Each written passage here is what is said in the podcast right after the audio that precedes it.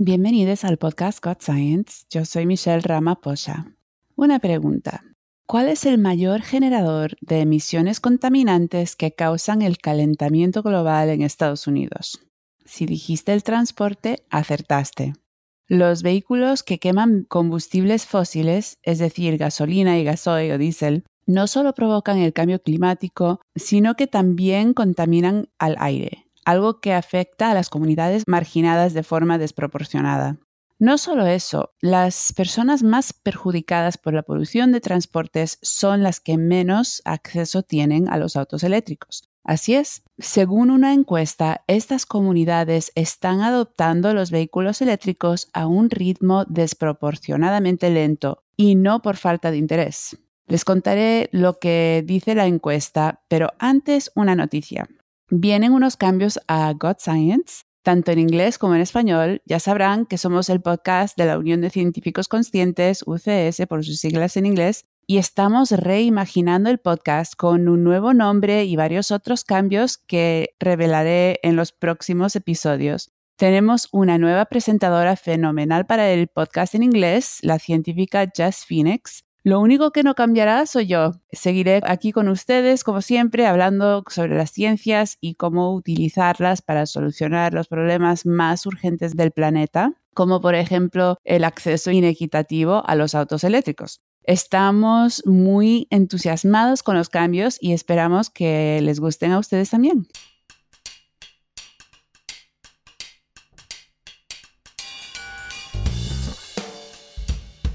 Los vehículos eléctricos son fundamentales para reducir las emisiones contaminantes del transporte.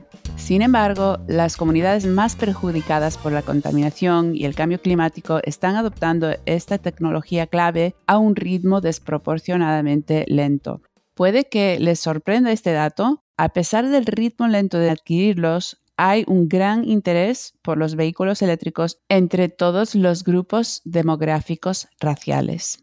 Consumer Reports, en colaboración con la Unión de Científicos Conscientes, EV Noir y Green Latinos, realizó una encuesta nacional representativa de la población en la que participaron más de 8.000 estadounidenses entre enero y febrero del 2022. Los resultados aclaran algunas de las razones por las que existen las disparidades entre quienes más necesitan los autos eléctricos, quienes los quieren y quienes los tienen y corregir estas desigualdades podría impulsar al país hacia un futuro más equitativo, accesible y eléctrico. El nivel de interés que mostraron las comunidades marginadas por comprar un vehículo eléctrico fue al menos tan alto como aquel de los consumidores blancos. El 33% de los blancos y el 38% de las personas de raza negra el 43% de los latinos y el 52% de los americanos asiáticos mencionaron que considerarían seriamente o que definitivamente comprarían o arrendarían un auto eléctrico como su próximo vehículo.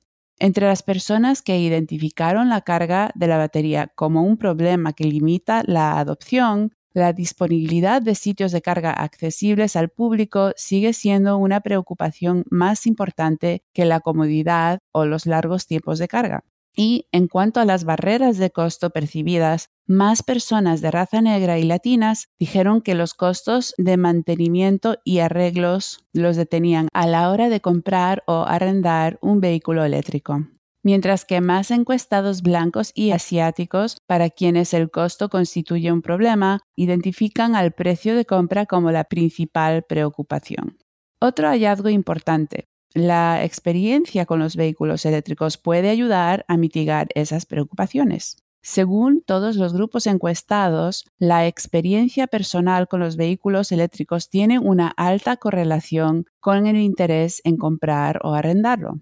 Hoy en día, la carga en el hogar es la forma más asequible de cargar los vehículos eléctricos, pero esta no es una opción igualmente viable para todas las comunidades, sobre todo en lugares donde pueda haber una mayor proporción de inquilinos y viviendas multifamiliares es necesario apoyar otras alternativas de carga de vehículos eléctricos y un aumento en la infraestructura de carga pública asequible, accesible y confiable y que se encuentre en lugares seguros. Además, necesitamos políticas que mejoren el acceso al financiamiento y a los incentivos si queremos acelerar la adopción de los vehículos eléctricos. Pude hablar con Yasmín Alfonso de EV y Andrea Marpillero Colomina de Green Latinos acerca de los resultados de esta encuesta y ellas hablaron sobre sus impresiones e ideas para mejorar el acceso equitativo a los autos eléctricos. Yasmin es directora de programas de EV Noir y Mobility Intelligence Group. Ella tiene más de 12 años de experiencia trabajando en organizaciones sin fines de lucro. Anteriormente, Yasmin se desempeñó como directora de programas en la Asociación Nacional Hispano de Medicamentos y tiene un máster en comunicaciones de Walden University. Si no la conocen, la organización EV Noir creó la conferencia E-Mobility and Equity y EV Hybrid Noir es la red más grande del país de conductores y entusiastas diversos de vehículos eléctricos. La misión de EV Noir es de acelerar hacia un futuro de movilidad eléctrica más limpio, promoviendo soluciones equitativas y multimodales dentro de las tecnologías de vehículos eléctricos conectados, compartidos y autónomos. EV busca integrar y ampliar las mejores prácticas y la diversidad, equidad e inclusión en la movilidad eléctrica en el sector de transporte. Y Andrea es directora del programa de comunidades sostenibles en Green Latinos, donde aboga por la elaboración de políticas para crear un futuro justo y ambientalmente sostenible para nuestras comunidades. Ella tiene un doctorado en políticas públicas y urbanas de The New School y una maestría en planificación urbana de Columbia University. Green Latinos es una comunidad activa de defensores ambientalistas y de conservación latina, luchando contra el cambio climático y la degradación del medio ambiente que intensifica las injusticias sistémicas sociales de salud y económicas en nuestras comunidades. La organización usa sus conexiones culturales, recursos compartidos y el poder colectivo para abogar a favor de la justicia ambiental y racial, y el trabajo de Andrea se centra en la intersección entre la comunidad y la infraestructura y en reducir los impactos de contaminantes para las poblaciones más vulnerables y más afectadas por la injusticia política ambiental en Estados Unidos y en todo el mundo. Yasmin de Ivy Noir nos dijo que utilizaron su enorme y diverso depósito de datos de movilidad eléctrica cuando presentaron la idea de montar la encuesta. Nos acercamos a Consumer Report para asociarnos con Unión of Concerned Scientists y Green Latinos para crear una encuesta representativa a nivel nacional para arrojar luz sobre algunas de las razones que la disparidad en la adopción de vehículos eléctricos. Esto va a ayudar a los legisladores a impulsar el país hacia un futuro más equitativo y accesible y eléctrico. Queríamos evaluar el interés de las comunidades de color en la compra de EV y evaluar cuáles eran las barreras para la adopción de EV. También queríamos encontrar información clave que pudiera ayudar a informar a los formuladores de política mientras trabajan para implementar el financiamiento de inversiones en infraestructura histórica en carga de NEV. El programa proporcionó 5 mil millones en fondos de fórmula a los estados para construir infraestructura de carga a lo largo de corredores de carretera, llenando los vacíos en lugares rurales desfavorecidos y de difícil acceso al tiempo que infunde confianza pública en la carga. La carga comunitaria y de corredores mejoran la calidad del aire local y aumentan el acceso de carga de EV en comunidades marginadas y sobrecargadas. Esta encuesta y sus resultados ayudaron a brindar información al Estado y a los formulados públicos. Y Andrea, ¿por qué es tan importante el tema de la adopción de vehículos eléctricos en comunidades latinas? ¿Qué fue lo que impulsó a Green Latinos a comprometerse con este proyecto?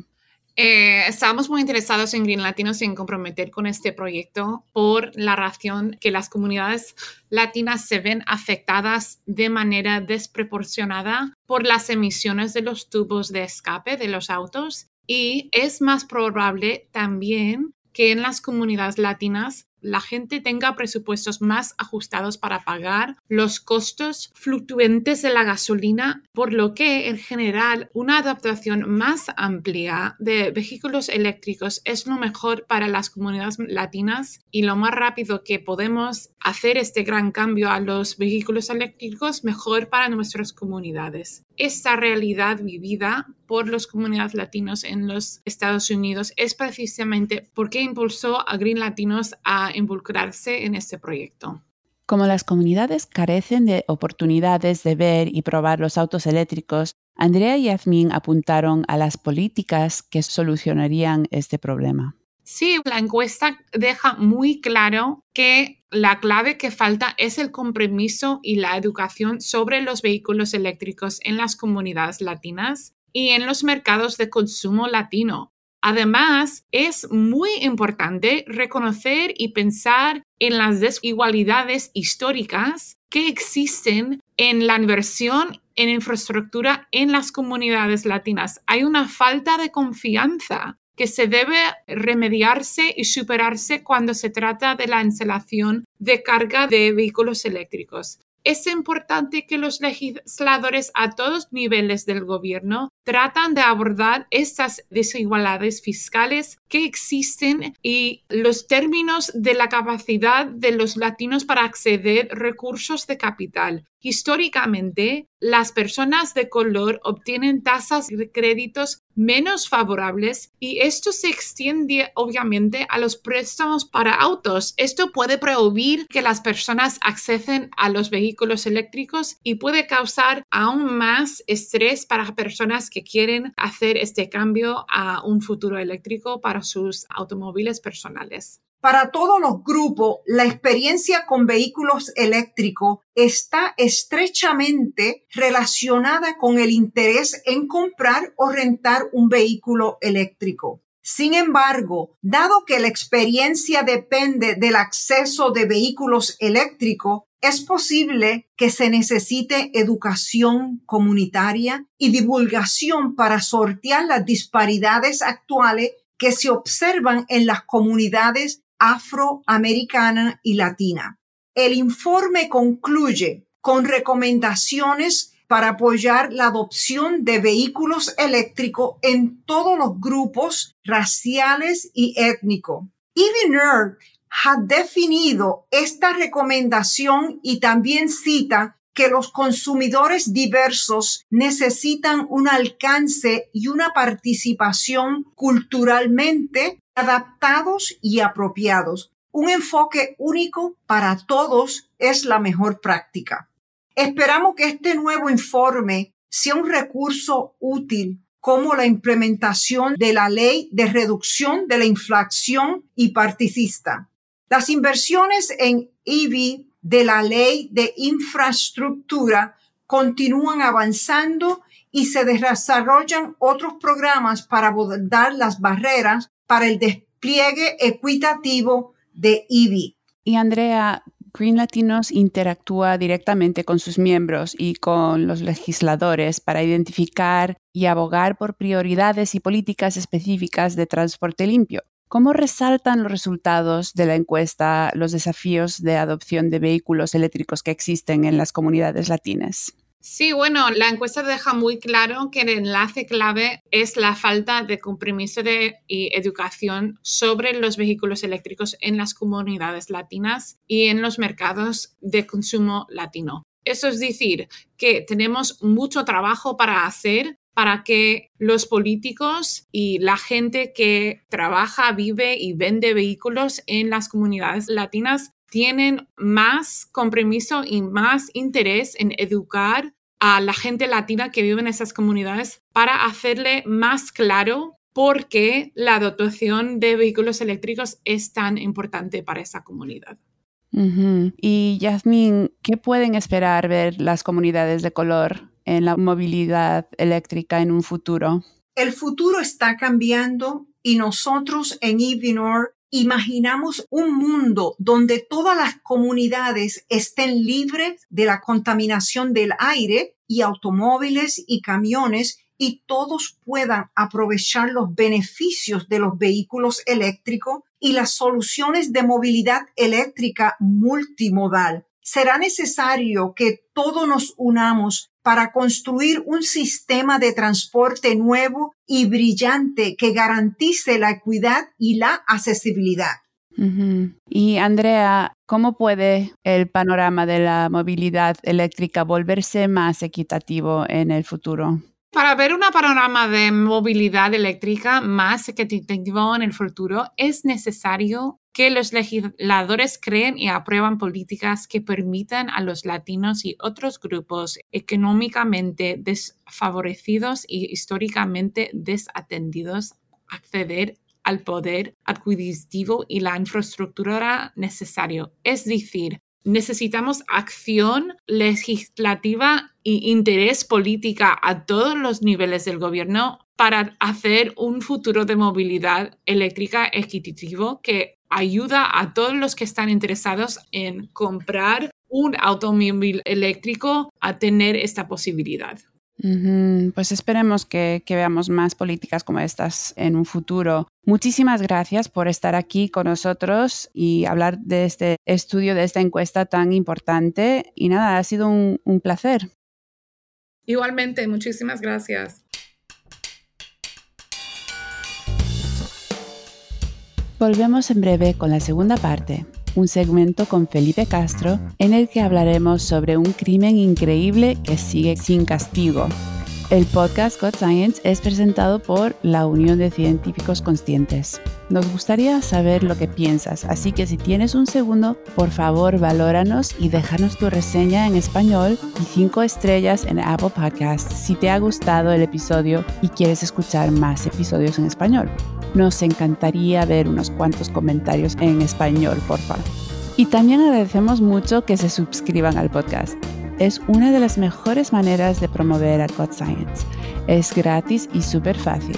Cuando abras la app donde escuchas el podcast God Science, haz clic en suscribirse en la página del podcast Luego baja hasta donde dice reseñas y deja tu comentario y 5 estrellas. Y si te gusta tuitear, habla con nosotros en Twitter en arroba y no te olvides de compartir el podcast con tus amigos y familiares. También nos ayuda muchísimo. Y todo esto sigue en pie hasta que cambiemos el nombre y ya les avisaremos cuando sea eso. Para más programas como este, dirígete a es.ucsusa.org barra inclinada recursos barra inclinada podcast. Nos puedes encontrar en iTunes, Stitcher, PRX, SoundCloud y muchos sitios más donde se descargan los podcasts. Para enlaces con más información sobre este episodio y las biografías completas de nuestros invitados, anda a es.ucsusa.org barra inclinada recursos barra inclinada podcast.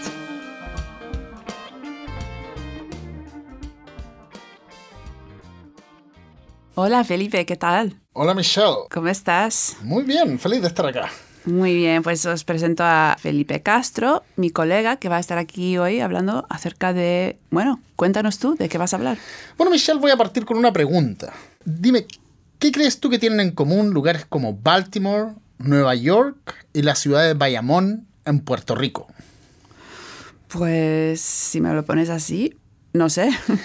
Bueno, pues no estamos en un podcast de gastronomía ni de deportes, así es que te imaginarás que la respuesta no es ni su amor por los productos del mar, ni la performance de sus equipos en la última temporada de las ligas mayores.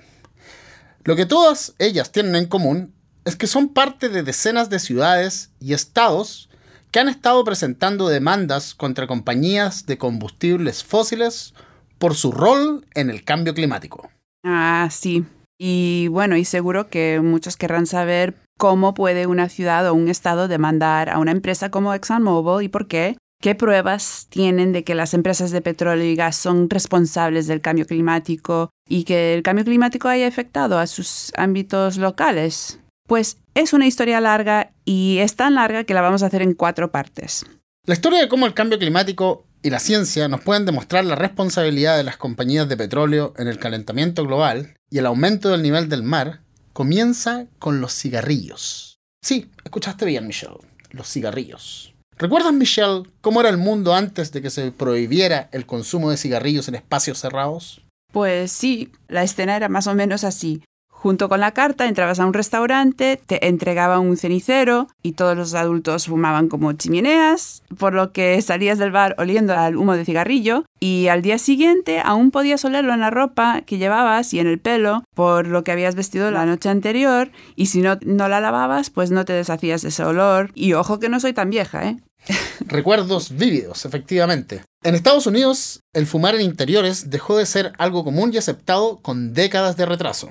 Esto no fue porque el olor del cigarrillo le resultase particularmente molesto a la gente, sino porque desde la década de los 50 se estableció y se publicitó el vínculo entre el acto de fumar cigarrillos y el cáncer de pulmón. ¿Y crees tú que al establecerse este vínculo, las tabacaleras dejaron de vender cigarrillos? Pues no.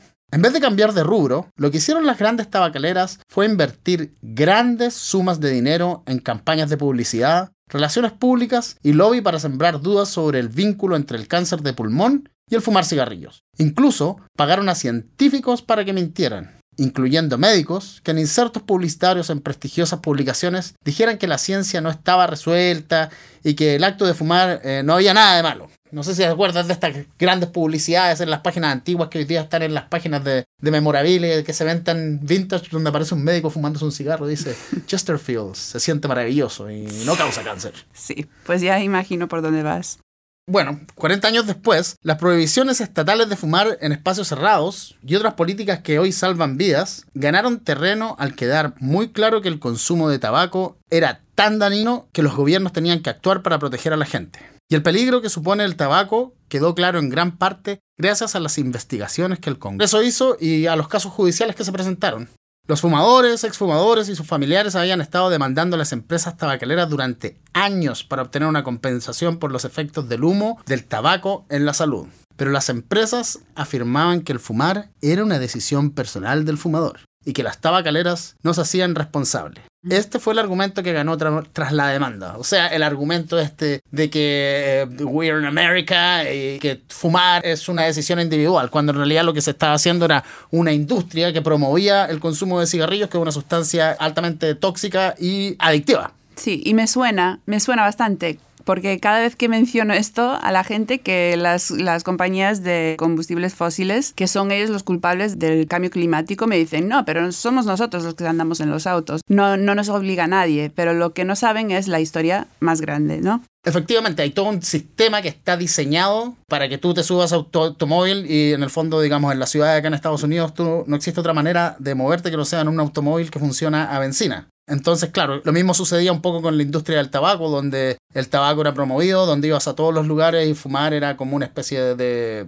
no sé si era obligatorio, pero cuando, cuando las sociedades están adictas a algo, como en nuestro caso estamos adictos a los combustibles fósiles, es fácil transformar esto en una responsabilidad individual. Claro.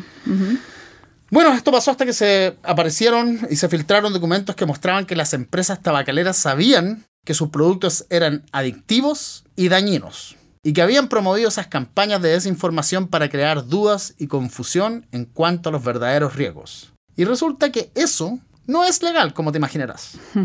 En 1998, las empresas tabacaleras como R.J. Reynolds y Philip Morris llegaron a un acuerdo con más de 40 fiscales generales estatales en juicios sobre la protección del consumidor y las leyes antimonopolio. Se comprometieron a dejar de dirigirse a los niños con su publicidad. Qué buenos ellos. Acordaron compensar a los estados por los costos de atención médica relacionados con el tabaquismo, prometiendo pagar más de 200 mil millones de dólares en 25 años. Y acordaron también disolver tres de sus organizaciones industriales más grandes e influyentes, también conocidas como asociaciones comerciales, muchas de las cuales financiaron grupos de fachada para el lobby del tabaco. Unos años después, el Departamento de Justicia de Estados Unidos ganó una demanda por crimen organizado. O sea, las películas de mafioso, ese tipo de demandas. Una demanda contra el crimen organizado contra varias de las principales empresas tabacaleras por engañar y defraudar al público. Estos casos judiciales pueden ser una gran parte de la razón por la que hoy no te bombardean con glamorosos anuncios de tabaco y por qué en 38 estados de los Estados Unidos eh, ya no puedes fumar en los bares ni en los restaurantes. Caray, ¿solo son 38 estados? Solo son Pensé que eran 38 estados. todos. No, Mira no tú. todos. Y, y bueno, ¿y la industria de combustibles fósiles?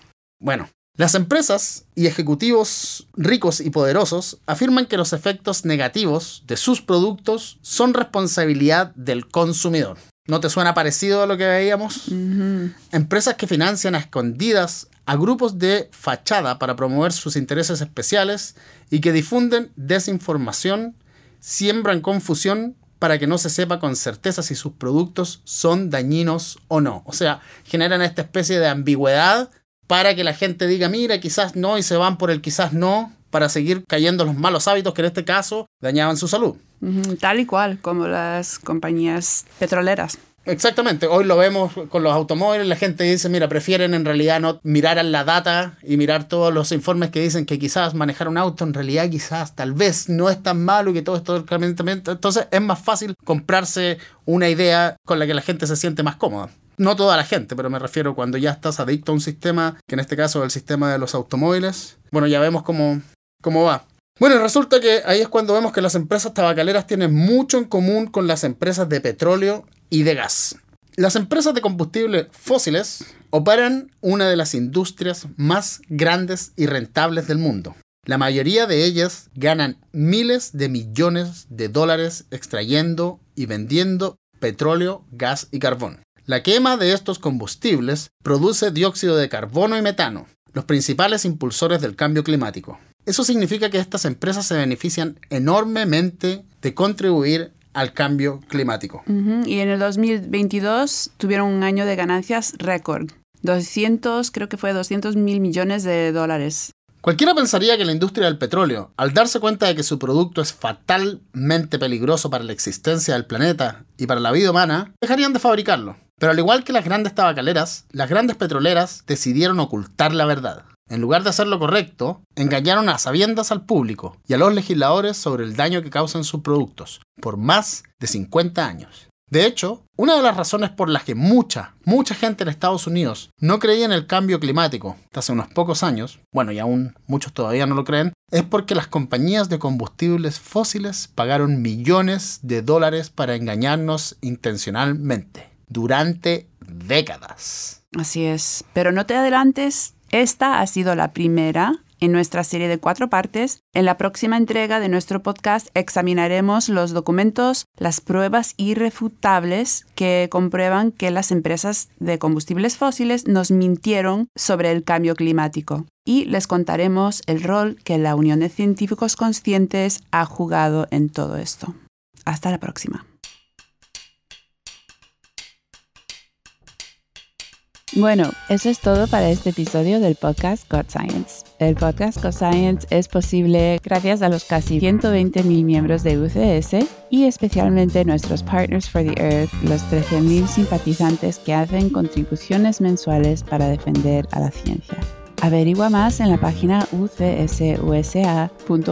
barra inclinada partners. Y si quieren ayudarnos a promover a God Science, suscríbanse al podcast, dejen una reseña y compartan con sus amigos. Muchas gracias a Yasmín Alfonso y Andrea Marpillero Colomina, editado por Luis Castilla, música por Brian Middleton, nuestro productor ejecutivo es Rich Hayes, nuestra editora es Abby Figueroa, yo soy la presentadora y escritora Michelle Ramaposa y Felipe Castro ha sido un corresponsal en el segmento. Muchas gracias y hasta la próxima.